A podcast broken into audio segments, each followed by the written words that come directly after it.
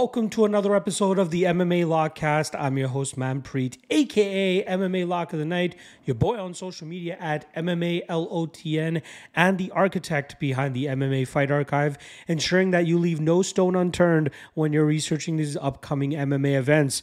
Not only do we have UFC, Bellator, and LFA this weekend, but we also have ARES FC and A1 Combat, which is Urijah Faber's fighting promotion. And then to end off the, the month, we also have ACA, uh, we have Cage Warriors, uh, and there's uh, PFL as well. So if you're looking to do research on those upcoming events, make sure you check out the MMA Fight Archive with direct links to past fights for all the competitors competing on those cards.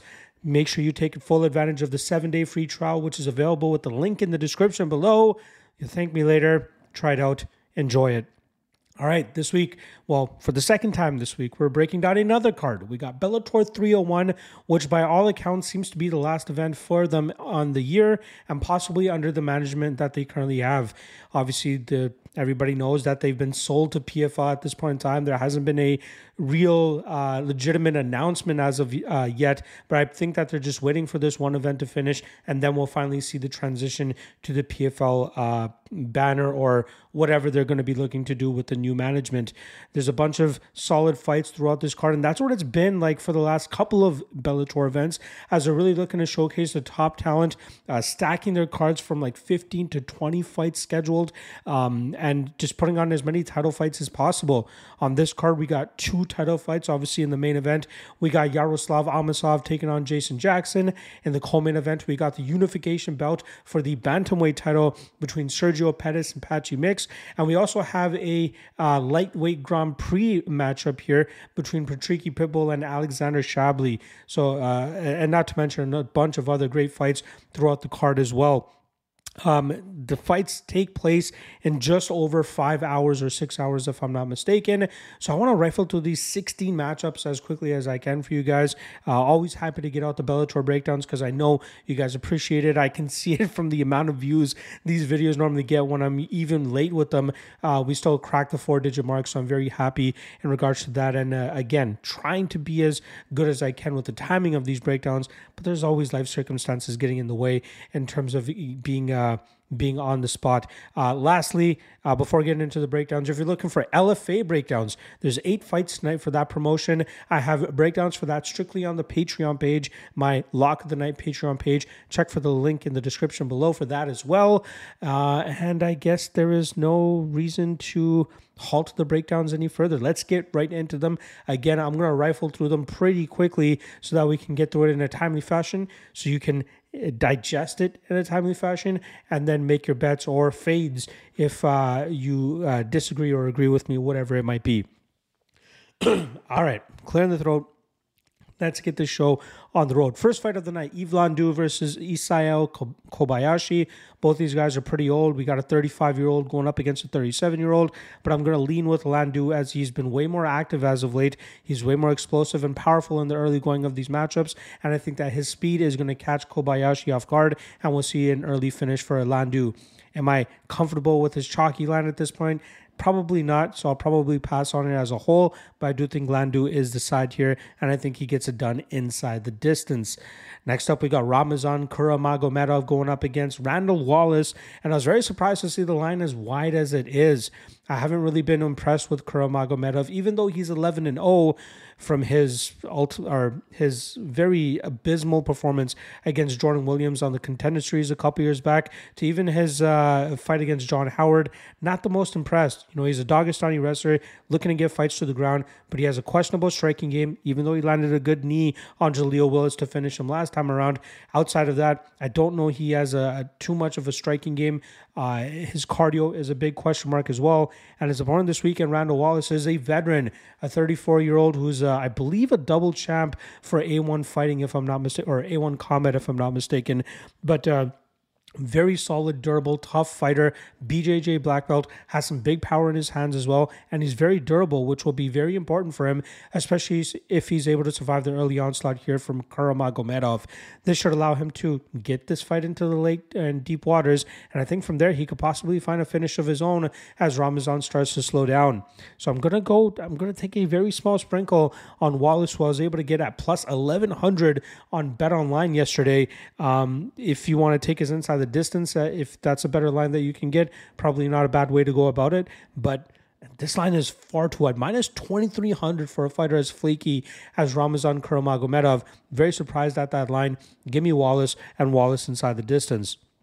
Next up, we got Cody Law going up against uh, Bellator debutant Jefferson Pontes. Uh, Law obviously had that two fight losing streak that he had to um, uh, I believe it was Jason Gonzalez and uh, Chris Lencioni, and then he bounced back last time around. Very strong wrestler, working on his striking, but most importantly, working on being able to dish out damage when he's getting his grappling going. And that's kind of been the downfall in his losses. And now that he's looking to put an emphasis on that, I think that we'll see a better performance from him, even against the undefeated 6 0 Jefferson Pontes. Pontes looks like a decent striker with a educated grappling game, but I think he's going to be at the mercy of the wrestling of Cody Law, allowing Law to take this fight wherever he needs to to get the job done. I think he grinds this out over 15 minutes, and I think he gets it done by decision. Next up, Islam Mamedov going up against Kilis Mota. This is a matchup between two fighters that normally like to implement a grapple heavy approach. However, I think Mamedov is the better technical wrestler here, and we've seen Mota struggle with the guys that are technically better wrestlers, as he did against Mike Hamel, and as he was kind of struggling against Kenneth Cross early on in that matchup. But luckily for Mota, Mota was way more active, had the better cardio that night, and was able to finish Cross in the second round. I think Mamedov has a good enough gas tank to go out there and pull off a solid win here. I know a lot of people are low on him because he lost as a big favorite last time around to Sydney Outlaw, but I think that has a lot to do with the fact that people are underestimating what Sydney Outlaw's actual potential is. I think Mamedov will control the majority of this matchup with his wrestling. Uh, Mota might have a little bit of an advantage in the striking realm, but I think that Mamedov will more often than not be able to get this into the grappling realm and control it there and win it by decision. Next up, we got Mike Hamel going up against Tim Wilde a fight where I'm still kind of puzzled as to why Tim Wilde was able to beat a guy like Chris Gonzalez. I was very high on Chris Gonzalez going into that matchup. He was even my lock of the night prediction that night, but he didn't chase after the wrestling as much as I expected him to. Whether it was the constant movement, changing of stances, or even just the long range weapons that Tim Wilde was implementing, it seemed like when Chris was actually going for takedowns, he was able to land them, get some good control time, and that should have been enough for him to continuously go out there and do that and win it by decision. But Tim Wilde landed more devastating blows and impactful blows, and that ultimately got him the scorecards uh, from the judges to win that fight. But this is a fight with Mike Hamel, who's another relentless grappler who can go out there and kind of strike. But I think he does his best when he's able to get his hands on his opponents, drag them to the ground, and look to dominate them from that top position. I may have some PTSD from Tim Wilde's last fight, which is why I don't have a whole lot of confidence on Mike Hamel, but I still believe that he should be able to go out there, and grind this fight out, and win it by decision. Next up, we got Matheus Mattos going up against Richard Palencia. Very weird fight here, considering that both guys are coming off some pretty nasty uh, leg injuries uh, and extended layoffs as well. We saw Matheus Mattos injure his knee uh, while preparing for a big matchup against Josh Hill last August, and he's been on the shelf ever since then. On the flip side, for Richard Palencia, he was undefeated on the LFA scene and was also their bantamweight champion when he signed to Bellator as a 10 0 prospect. And unfortunately for him, he injured his leg very badly, a very gruesome uh, leg break uh, in the second round of his matchup against CJ Hamilton. Uh, and that saw him sit on the shelf since October of last year. Uh, Palencia is normally a fighter that likes to go out there and grind his opponents against the cage, drag them to the ground, and try to do some damage from on top. Not a lot of his wins have been coming from finish as of late, which leads me to believe that he's not really seeking the finishes. He's more happy with just grinding his opponents out and getting his hand raised by decision. Mattos is a strong grappler in his own right and is probably the better striker in this fight as well. So I'm going to be leaning with the Brazilian fighter here, but it's tough to have uber confidence on either side considering the you know, significant injuries. Both of these guys are coming off of, not to mention the layoff as well. But I'll go with Mattos, and I think he eventually finds the finish in the second or third round. Next up, we got Keri Taylor Melendez going up against Sabri Sengul. Uh, Keri is obviously the significant other of MMA legend Gilbert Melendez. Uh, she comes from a striking background, but she showcases very solid jiu-jitsu skills as well as you would expect from somebody who's married to a BJJ black belt. She likes to go out there and implement her striking heavy approach against her opponents, utilizing her footwork and her combination striking from distance to either touch them up, drop them, get them to the ground and pull off submissions, or just be comfortable enough to go out there and outpoint her opponents for 15 minutes. Her opponent Sabri Sengul comes in with a three and three record, with all three of her wins coming against opponents uh, that are making their professional MMA debuts. She looks very timid and shy in the grap or the striking realm, especially when she's fighting somebody that's not a complete tomato can. And if they are complete tomato cans, she looks to drag them to the ground and punish them from that top position. I don't think she's at the level of Keri Taylor Melendez. If you want to give Sengul anything here, she's been more active as of late in terms of uh, you know staying in the cage. But Taylor Melendez still far more skilled than Sengul in my opinion. I just don't see where Sengul wins this matchup. And if you're getting Taylor Melendez anywhere between minus 200 and minus 250, I think that line is a steal and worth the chalk straight up. I get it. It's women's MMA, but I feel like Keri Taylor Melendez is tailor made for this matchup to go out there and outpoint Sengul over 15 minutes. She might even be able to get a club and sub at some point as well, but I'm fine with her money line at minus 235. Next up, we got Archie Colgan going up against Peter Buist. Uh, I love Colgan, probably my favorite Bellator prospect as of right now. Uh, I believe he uh, continued his undefeated streak last time around when he beat the biggest opponent to date, which is Emmanuel Sanchez, utilizing a striking heavy approach, mixing in his wrestling behind it, and dominating from that top position. Normally, he would look to use his grapple heavy approach early in his career, but over his last couple of fights, he's showing off the improved striking skills that he has and the power that comes with it, as we saw in the Justin Montalvo fight. His opponent this weekend is a far superior striker, technically speaking, as he is a Dutch kickboxing uh, champion, if I'm not mistaken, but also getting up there in age. We saw Buist give up the first two rounds to Gadzhi Rabadanov last time around uh, and was coming on strong in the third round, but it was just too little too late for him at that point.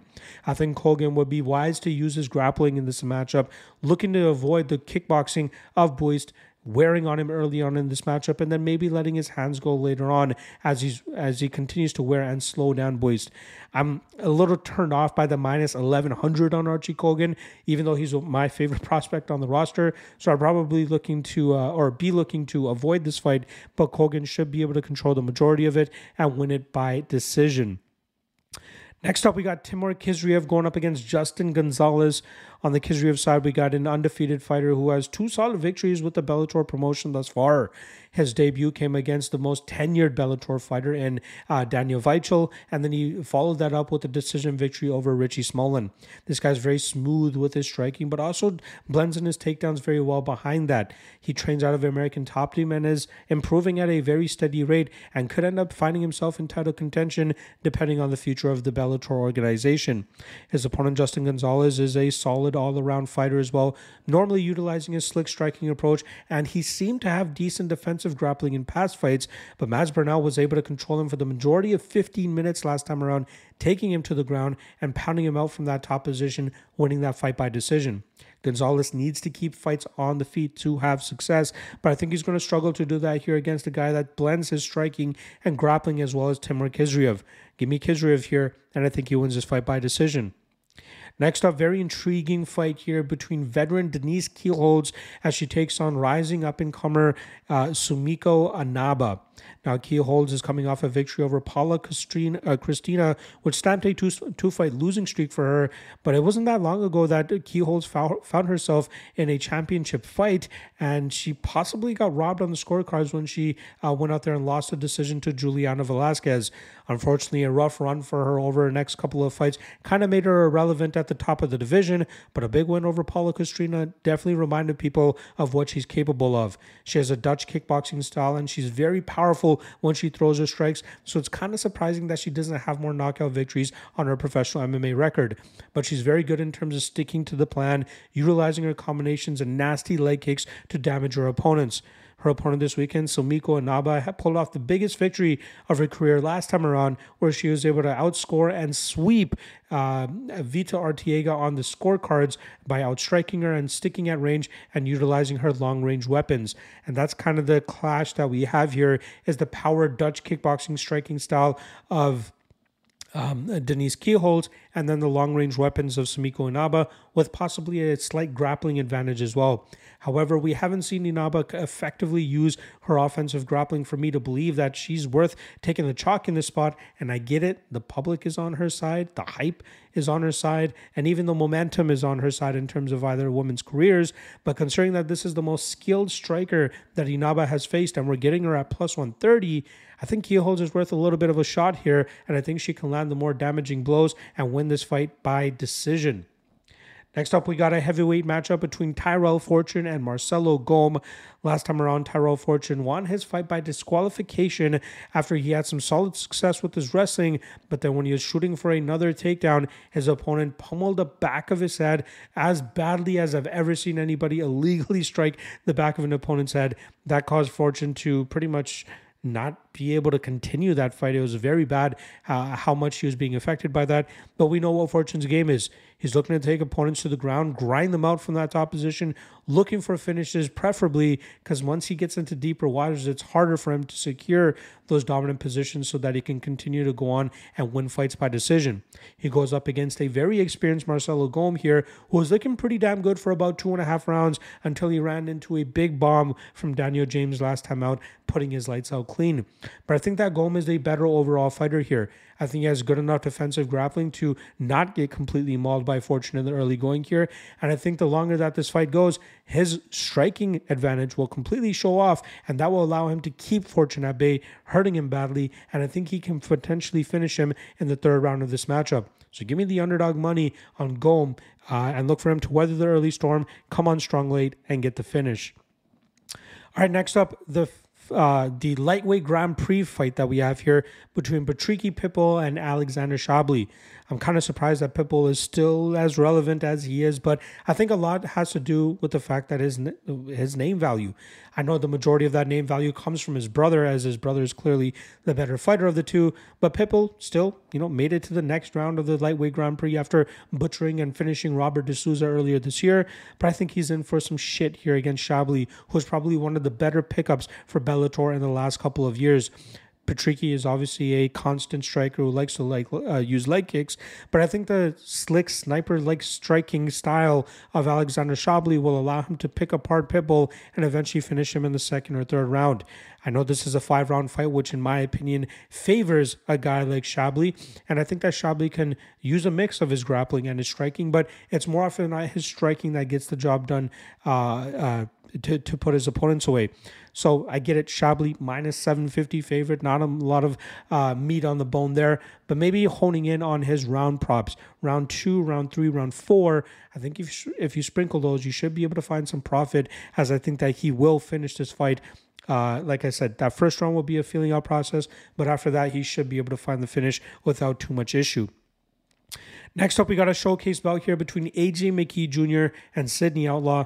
AJ McKee obviously uh, finding himself outside of the lightweight Grand Prix after he was forced out of his matchup back in July due to some sort of medical issue. Now he's taken on Sydney Outlaw, who I believe was eliminated from the tournament, but Outlaw.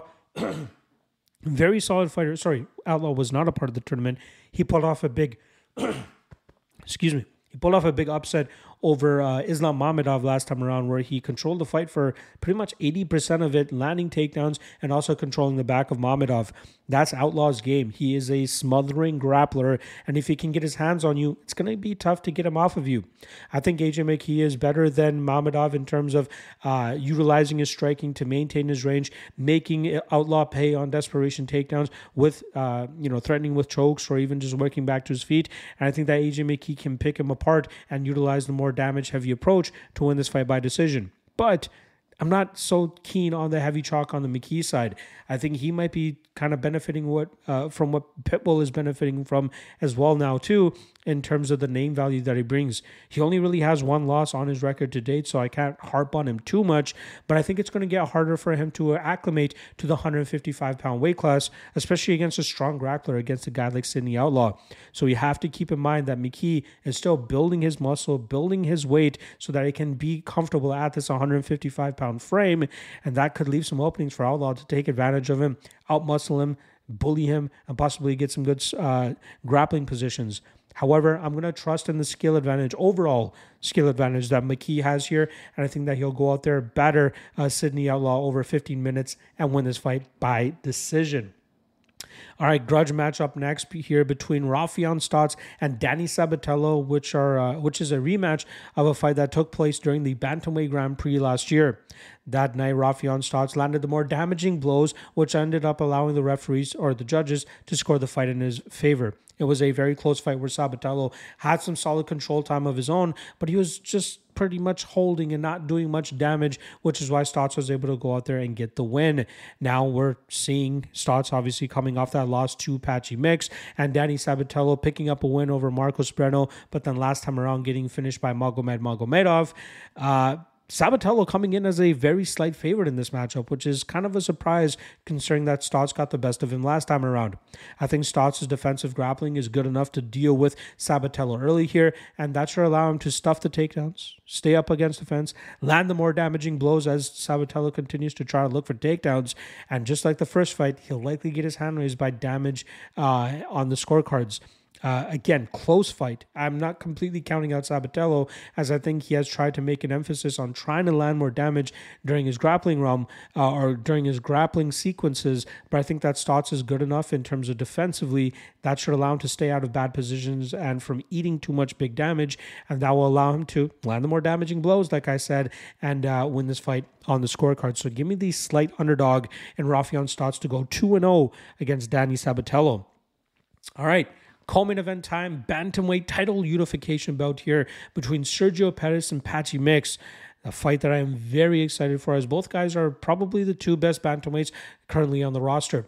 Sergio Pettis has made big improvements since his days in the UFC, and that shows considering the fact that he is the champion and most recently pulled off a big victory over Patricio Pitbull last time around, defeating him on the scorecards, pretty much shutting him out outside of one round.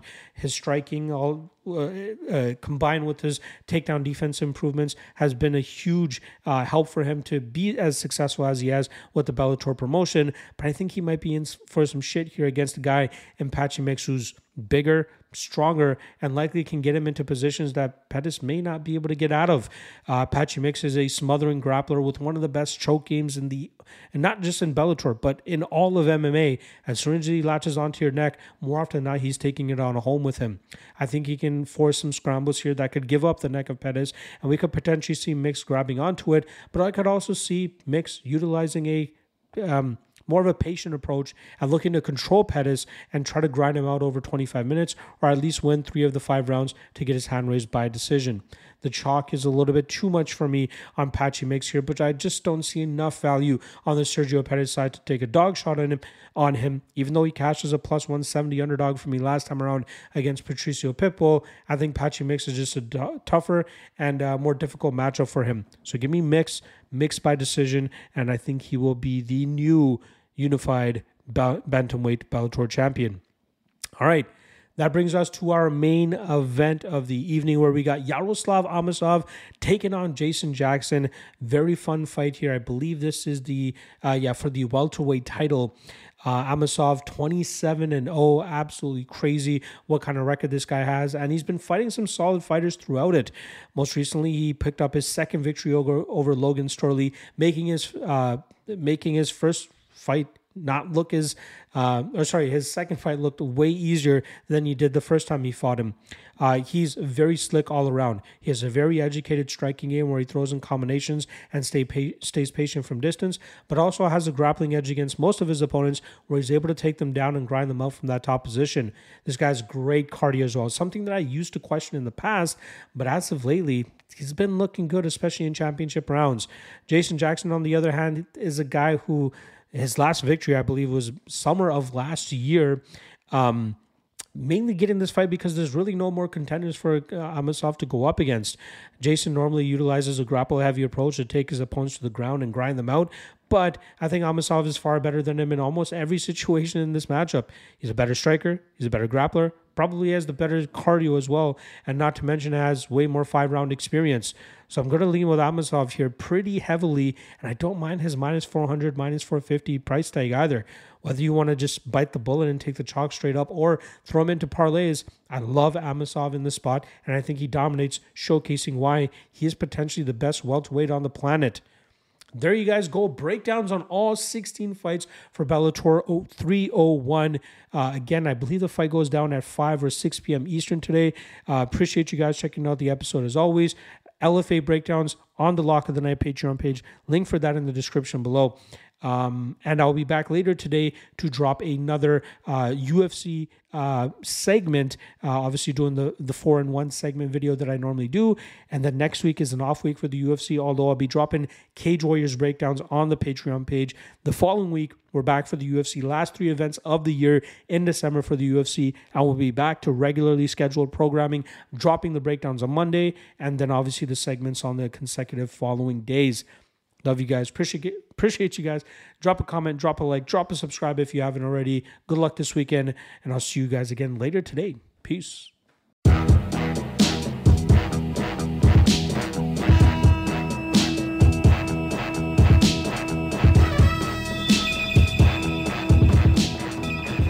Last thing.